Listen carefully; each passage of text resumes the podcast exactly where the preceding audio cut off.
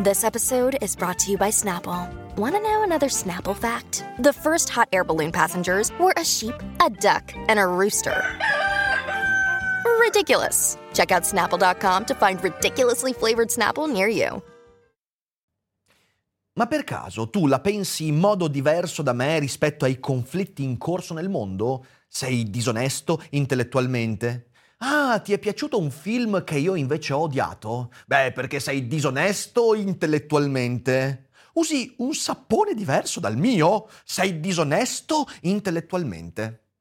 Ecco, secondo me ci siamo fatti un po' prendere la mano. Cosa vuol dire essere disonesti intellettualmente? E perché non dovremmo abusare di questa accusa? Ragioniamoci insieme, come sempre, dopo la sigla. L'apocalisse zombie non è un pranzo di gala e si combatte un daily cogito alla volta. Vedo sul web e non solo tantissime persone che usano l'accusa di disonestà intellettuale un po' a caso, un po' a sentimento perché va di moda. Un po' come dire tu sei alto, tu sei basso, tu sei biondo, tu sei moro, tu sei disonesto intellettualmente. È una caratteristica che attribuiamo agli altri in condizioni sempre più larghe, sempre più, se, sempre, sempre più presenti. E questo è un problema. Infatti, su internet l'accusa di disonestà intellettuale dilaga non come fenomeno, non è che la gente ha iniziato ad essere sempre, continuamente, intellettualmente disonesta, no, ma come accusa. L'atto di accusare è presente in ogni dove. Io ultimamente ho visto, non so, eh, il caso Ferragnez con alcuni commenti di Fedez e sotto il filotto di gente che fa disonesti intellettualmente. Non si sa bene perché, quella in realtà è un'altra cosa, però c'è l'accusa. Eh, ho visto eh, la storia del papà di Giulia Cecchettin con l'agenzia di comunicazione sotto il filotto di gente, beh, questa è disonestà intellettuale, senza capire quello che stanno dicendo. Ovviamente io ho fatto un video in cui ho detto che Donny Darko non mi piace, ma hanno detto che non mi piace perché sono disonesto intellettualmente. Ho scoperto questa cosa. Ecco, vorrei ragionarci perché secondo me è un fenomeno interessante, ma anche significativo. Infatti, la disonestà intellettuale è l'accusa perfetta per il nostro tempo. Quando diciamo sei disonesto intellettualmente, non capiamo quello che stiamo veramente dicendo, però ci sembra comunque una cosa sufficientemente brutta da insultare l'altro. Non è qualcosa di querelabile. Se uno mi dice che sono disonesto intellettualmente, non posso denunciarlo, eh, perché indica un atteggiamento immateriale, indimostrabile, e una querela non sarebbe assolutamente fattibile. Eh, e soprattutto è un insulto, è un epiteto che ci rassicura, a basso costo, di essere dal lato giusto della storia. Non la pensi come me? Sei disonesto intellettualmente, con tutte queste conseguenze interessanti. Ecco, questa è un'espressione che dice poco su chi la riceve e dice molto su chi la esprime ed è un sintomo di una malattia che stiamo vivendo in quest'epoca di cui vorrei discutere insieme a voi. Se io non fossi onesto intellettualmente, adesso vi direi che sto per fare un miracolo. E invece Invece no, vi dico che stiamo per proporvi lo sponsor di oggi, ovvero NordVPN. Chi non è prudente rischia di perdere cose importanti. E spesso neanche ti accorgi di aver perso qualcosa. E su internet tutto diventa più complicato perché è pieno di individui pronti ad accaparrarsi i tuoi dati. Sei uno studente che usa l'hotspot universitario? Sei un professionista che gestisce conti aziendali in mobilità? Avere una VPN oggigiorno è fondamentale per mettere in sicurezza i tuoi dati, ma non solo. Ti permette anche di gestire autonomamente il tuo indirizzo IP, avere accesso a contenuti altrimenti non disponibili nel tuo paese e gestire in tutta tranquillità le tue attività più delicate. E grazie a Daily Cogito puoi avere accesso a NordVPN con lo sconto esclusivo della nostra community. Vai nel link in descrizione e metti in sicurezza la tua navigazione oggi stesso. Ma cosa stiamo dicendo quando accusiamo qualcuno di, qualcuno di disonestà intellettuale? Eh, qual è il significato di questa espressione? Proviamo a scomporla e analizzarla. Il primo elemento è quello della disonestà. Cos'è la disonestà? Disonestà significa opacità delle intenzioni, opacità eh, della, della realtà dietro le parole, significa avere un atteggiamento truffaldino, significa dire una cosa e farne un'altra o addirittura manipolare l'altrui comportamento per fargli fare qualcosa senza che sappia veramente le nostre intenzioni. Lì siamo disonesti, non siamo trasparenti. Ovviamente la disonestà ha alcune caratteristiche. Deve essere intenzionale. Nessuno che eh, compia questi atti in modo inintenzionale può essere disonesto. Al massimo è mona, cattivo, ma non disonesto. Quindi deve essere anche pianificata. Io devo nella mia mente aver programmato l'effetto della disonestà, perché è una truffa. E quindi deve essere volontaria. Non può essere un errore. Nessuno può essere disonesto per errore uno inciampa per errore, eh, uno cade dalle scale per errore, uno investe un pedone per errore o distrazione, ma non può essere disonesto per distrazione, non può essere un caso e non può quindi essere frutto di ignoranza, se non ignoranza etica, ovvero io sono disonesto perché ignoro il vantaggio che avrei compiendo qualcosa di buono, ma comunque la disonestà mi comporta il fatto di avere l'intenzione di raggirare qualcuno. E quindi è, questo è il primo elemento. E poi c'è la parola intellettuale, ovvero ciò che concerne l'intelletto. Cosa vuol dire questo? Vuol dire che quella disonestà deve essere legata non a guidare la macchina, non a produrre qualcosa, eh, neanche a darti o sottrarti dei soldi, ma deve essere legato alle idee, alle opinioni, alle convinzioni, alle parole e alle espressioni. Perciò non cose tangibili, ma direi mentali, di coscienza, appunto intellettuali. Quindi, tornando a noi, un'accusa di disonestà intellettuale significa le opinioni di cui ti fai portavoce non corrispondono alle tue reali intenzioni, ovvero tu in realtà pensi una cosa e ne dici un'altra senza rendere chiaro il motivo reale per cui la dici. Il tuo reale obiettivo nel parlare, nel parlare di questa cosa non corrisponde a quello che vuoi farmi credere e quindi hai un atteggiamento truffaldino. E questa è la disonestà intellettuale, detta in soldoni, che ovviamente poi può correlarsi a tanti eventi in modo, in modo diverso. C'è un grossissimo problema in tutto questo ragionamento. La disonestà intellettuale, se è quello che abbiamo appena definito, non è mai qualcosa che si può provare, non è qualcosa di falsificabile, verificabile. Quando la si prova, infatti, quando la disonestà intellettuale diventa qualcosa che io posso provare scientemente, empiricamente, è quel momento in cui non c'è più disonestà intellettuale, ma c'è una truffa, c'è una menzogna, c'è qualcosa di verificato. Ma la disonestà intellettuale, se sta nell'ambito che abbiamo definito, quello quindi discorsivo, di coscienza e mentale, non è mai verificabile.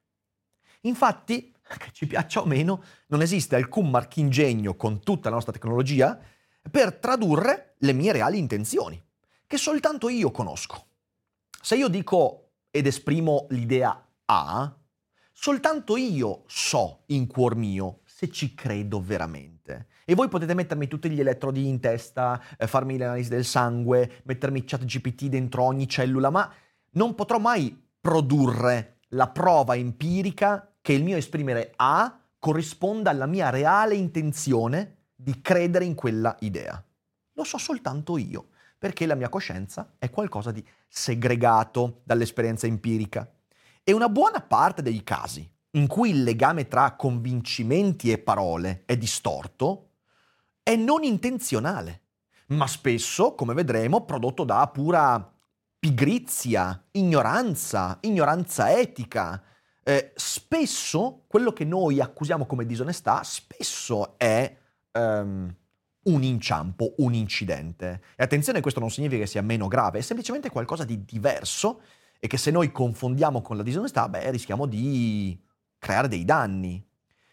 Io per esempio, adesso posso dirvi tranquillamente che sui quasi, cosa abbiamo fatto, 2000 video, eh, su, su, tutte le puntate di Daily Cogito in cui esprimo le mie opinioni, le mie idee, io so in cuor mio, e sono perfettamente consapevole e trasparente a me stesso, nel sapere di aver sempre espresso parole in conformità alle mie intenzioni e di non avere mai detto cose che non pensassi Veramente? Ma tu che mi ascolti hai soltanto un modo per valutare queste cose che sto dicendo ed è credermi o meno. Non c'è altra strada.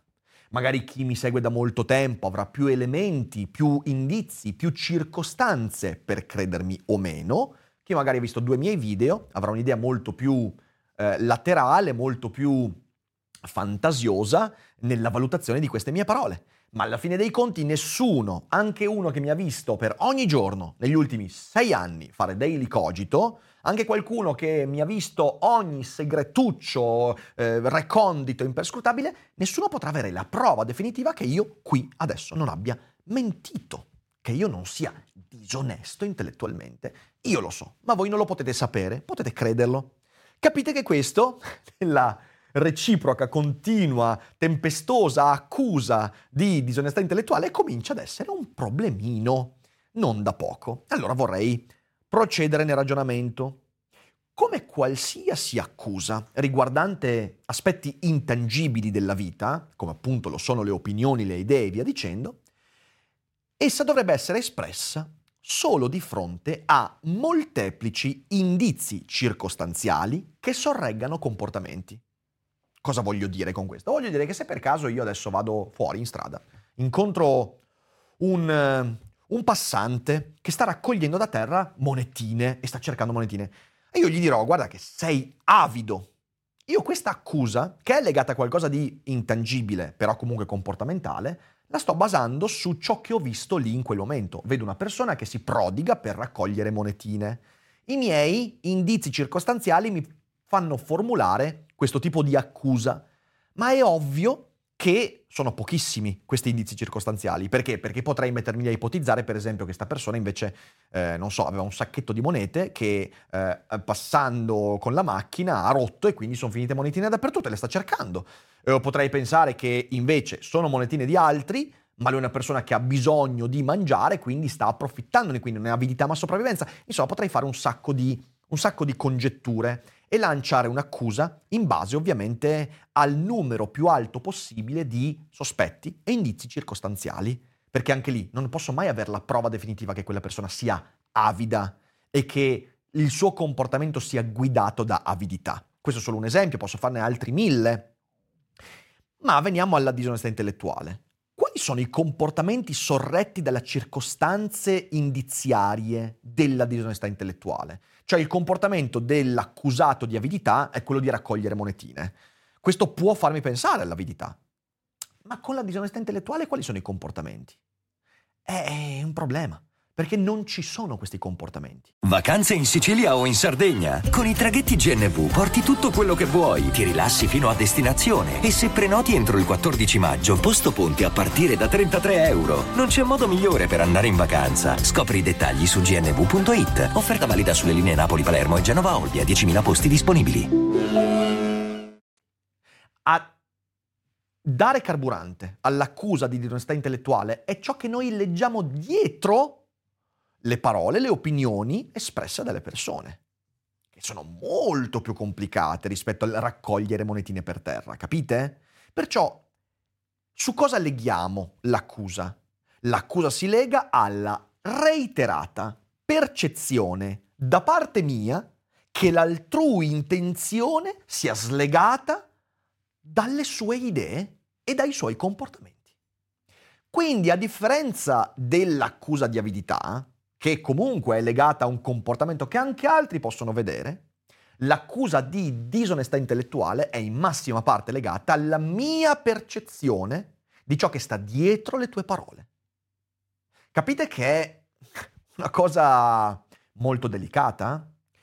Mm, potrei essere in una stanza di 50 persone, sentire uno che parla e solo io potrei avere la reiterata percezione della sua disonestà intellettuale. Gli altri 49 potrebbero dire cazzo c'ha ragione, è vero. E la mia percezione, come dicevo all'inizio, dice molto più su di me che non su di lui. Ma dicevo reiterata percezione. Infatti, così come l'accusa di avidità è giustificata di fronte a reiterati indizi comportamentali, perché se mi baso soltanto sul raccogliere monetine per terra, è evidente che, di nuovo, mi mancano pezzi e l'accusa sarebbe molto molto esagerata e anche precoce, la stessa cosa vale per la disonestà intellettuale. Avrei bisogno per accusare qualcuno di questa cosa molto grave, perché è grave, di tanti indizi e reiterate sensazioni e percezioni e sospetti di questo fatto. Dovrei vedere tante cose che mi fanno sospettare che il mio interlocutore non pensi realmente quello che sta dicendo. Solo che non è così, non lo facciamo. Io vedo in tantissimi casi, sotto a video, in interlocuzioni su Facebook, persino in live, via dicendo, vedo il lancio dell'accusa al primo sospetto. Al primo momento in cui vedo le monetine per terra, al primo momento in cui qualcosa capita che mi fa sospettare, disonestà intellettuale. Dici qualcosa che mi sorprende? Sei disonesto intellettualmente. Qualcosa che contraddice le mie aspettative rispetto a quello che tu dovresti dire? Sei disonesto intellettualmente. E l'accusa di disonestà intellettuale mi rincuora e mi restituisce serenità, perché significa che tu stai esprimendo quell'idea non perché ci credi veramente, ovvero non perché quell'idea abbia delle ragioni, ma perché sei un pezzo di merda e non ti credo. E il fatto di non crederti mi fa fare un sospiro di sollievo. Questo è il grande pericolo dietro l'accusa di disonestà intellettuale. E ci sono due aspetti emblematici intorno a questa espressione. Il primo, non è quasi mai, negli esempi che ho visto e che mi hanno fatto pensare a questa puntata, non è quasi mai il traguardo di un ragionamento su molteplici sospetti, ma è il presupposto che contrasta il disagio eh, di fronte a un disaccordo e il conseguente tentativo di squalificare l'interlocutore. Questo è il meccanismo che ci porta a dire, eh, disonesto intellettualmente. A volte lo diciamo anche agli altri, hai visto quant'è disonesto intellettualmente? Perché ci facciamo spallucce dicendo noi siamo dalla parte giusta. E se lui dice quelle cose, è impossibile che ci creda. Ecco, questo è veramente pericolosissimo, ragazzi. Perché, di nuovo, ci sono tutta una serie di elementi pericolosi per, per chi esprime l'accusa. Intanto do un sacco di peso alle mie aspettative. Io mi aspetto che una persona onesta la pensi come me. Mi aspetto che le uniche idee passibili di coerenza con le parole espresse siano quelle vicine a come la vedo io. E questo è devastante. Ma in secondo luogo perché ci abitua all'idea che se delle opinioni non mi mettono a mio agio, è perché quelle opinioni sono da squalificare, è perché quell'interlocutore è da squalificare. Il secondo aspetto emblematico è che questa accusa, lanciata con leggerezza, eh, in modo molto facilone, evidenzia l'incapacità di sopportare anche il minimo disaccordo su temi spesso neanche così pregnanti, oppure su temi in cui il disaccordo sarebbe benefico. Io vedo persone dire disonestà intellettuale quando si parla di cinema, di musica, quando si parla di cose molto superficiali. Ho visto gente litigare sull'ultimo film di Miyazaki e accusare l'altro di dis- dis- disonestà intellettuale. Che di nuovo, ragazzi, dobbiamo renderci conto che è un'accusa gravissima. È grave accusare qualcuno di questa cosa. Eh, accanto a tutto ciò, io mi ricordo quando ci fu il, eh, il dibattito sul DDL Zan, io feci i miei video critici, perché era quello che pensavo, mi arrivavano le accuse di disonestà intellettuale. Ma è un'accusa gravissima, perché tu squalifichi qualsiasi possibilità di scambio. Cioè se tu parti dal presupposto che quello che ho detto non lo penso veramente, su cosa discutiamo? Non c'è nessuna possibile discussione a riguardo. Già sarebbe problematico accusare di disonestà intellettuale dopo una lunga discussione, anche perché, scusatemi, probabilmente scavando in un contrasto verrebbero fuori altre criticità molto più probabili, come l'incoerenza, incoerenza fra ciò che uno pensa e ciò che uno dice, l'incapacità linguistica di esprimere. Io voglio dire quello che sento, ma non riesco ad avere le parole per dirlo e quindi fraintendo e faccio un casino. Oppure ignoranza, eccetera, eccetera. Ricordatevi che quando vi incazzate con un interlocutore perché dice qualcosa che non sta né in cielo né in terra, la cosa più probabile è che non abbia le parole per dirla. Ricordatevela questa cosa qua. Rasoio di Occam in un momento storico dove la capacità di conversazione è ridotta all'osso, Quella è la cosa più probabile. Non la disonestà intellettuale, no, no, no, no, no. I veri disonesti intellettualmente sono fortunatamente pochi al mondo e di solito sono legati alla politica, fanno propaganda, hanno interessi che vanno ben oltre rispetto a... e sono poche quelle persone. Grazie al cielo sono poche. E se noi pensiamo di incontrarle sempre alla minima discussione, ci stiamo facendo del male. Quindi dicevo, se tu inizi a discutere veramente con qualcuno, sopportando quel contrasto, scopri che quel contrasto si basa spesso anche su ignoranza, magari tu alla fine, magari sei tu a non avere le parole, sei tu a essere incoerente, o più probabile entrambi, un po' e un po'. Ma è gravissimo che si lancino queste accuse come presupposti, come prima battuta, come primo approccio. Vorrei discutere con te perché quello che hai detto è disonesto intellettualmente. Cazzo, meno male che vuoi discutere. Immagina se volessi fare a botte. Immagina se volessi fare violenza. È una cosa gravissima. Io sono basito dal fatto con cui eh, si lancia questa accusa con facilità estrema. Infatti, lanciare l'accusa come presupposto denota intanto tendenza a squalificare. Io voglio su- subito metterti in un angolino e voglio dirti che non ti tratterò come entità autocosciente ti tratterò come uno che vuole fregare gli altri. Ok, ottimo presupposto. In secondo luogo, io che ti accuso di quella roba dimostro subito l'incapacità di sopportare diversità. Cioè non sopporto l'idea che la tua convinzione diversa dalla mia abbia delle ragioni. Non lo sopporto e quindi devo subito difendermi da, questa, da questo fastidio. In terzo luogo, c'è un'esagerazione del sospetto io sospetto che tu non dica la verità. Quel sospetto diventa subito una certezza, quindi un'accusa. In conseguenza, sarò abituato a farmi dominare da una sfiducia nei confronti di qualsiasi possibile interlocutore. Altro aspetto che non ti permetterà mai di avere delle relazioni adeguate. Ti credo che non farai mai una conversazione sana con qualcuno, perché questo è il tuo presupposto. In quarto luogo, denota una totale mancanza di possibile autocritica. Se io metto sul piatto della bilancia subito questa accusa, significa che non importa quale ragionamento, quale evidenza, eh, quale conundrum logico. No, tranquillo. Io non mi metterò in discussione. E quindi su cosa discutiamo? L'accusa di disonestà intellettuale per me è l'emblema negativo del dibattito odierno. Oggi noi non funzioniamo nel dibattito per questi aspetti. E la disonestà intellettuale come accusa è il simbolo perfetto di questo momento storico. Ed è un'accusa grave. Quello di cui non ci si rende conto è che è proprio grave. Uno la usa come dire, eh ma guarda, dovresti ripensarci. Ma ok, ci ripenso, ma se tu mi dici disonesto intellettualmente, è un'altra cosa. E le parole hanno un peso. Io ho voluto fare questa puntata per far capire che se uno sui social Mm, in un commento, in qualsiasi ambito, parte cercando discussione, attribuendomi, ma a chiunque, disonestà intellettuale, io non potrò mai entrare in quello scambio. Mi sarà impossibile farlo. Già è molto difficile spiegare perché quell'accusa, insomma, ci ho messo una puntata di 20-25 minuti per spiegarlo. Già è difficile quindi spiegarlo. Spiegarlo ogni volta sarebbe un disastro in realtà bisogna non partire con quel presupposto, perché è proprio una cosa sbagliata, perché se tu mi dici quello, significa che tu non hai nessuna intenzione di discutere con me, perché non mi ritieni un interlocutore.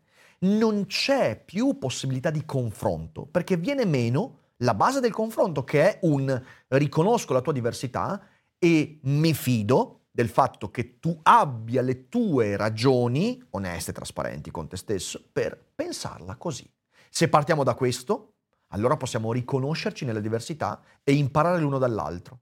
Ma se io presuppongo che tu sia disonesto intellettualmente, che di nuovo è una roba gravissima, allora su cosa discutiamo?